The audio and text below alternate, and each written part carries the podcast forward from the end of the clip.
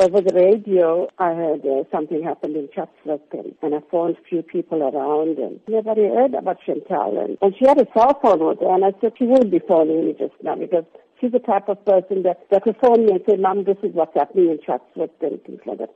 And I never got a call. So I went off from work and uh, I didn't see Chantel anywhere. So I got to the place uh, to the club, uh, to the job, and, and when I got there, they said to me, if you didn't hear from your child, please go to the police station, and there's names of the kids there, and you can have a look. And I looked on the list, and Chantel's name was never to be found, and have stayed in Internet RK Khan Hospital.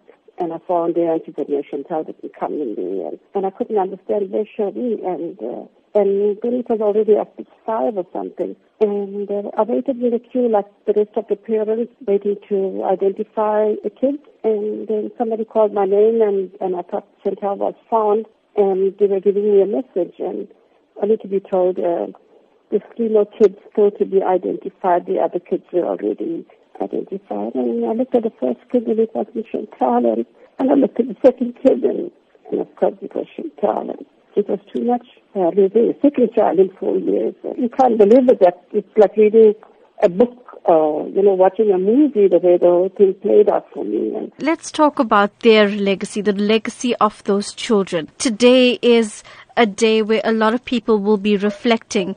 And what would you like to say, you know, specifically about their lives and uh, even their memory today?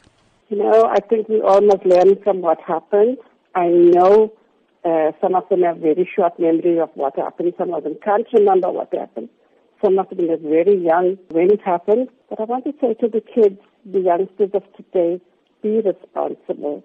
Know your whereabouts. When you walk into a place, um, uh, watch what is happening, what the adults are doing. If they're doing something wrong or something, bring it to somebody's attention. And let us be responsible uh, so this never happens again. A death is a death, no matter how your child dies. It's very painful for any parent to go through this.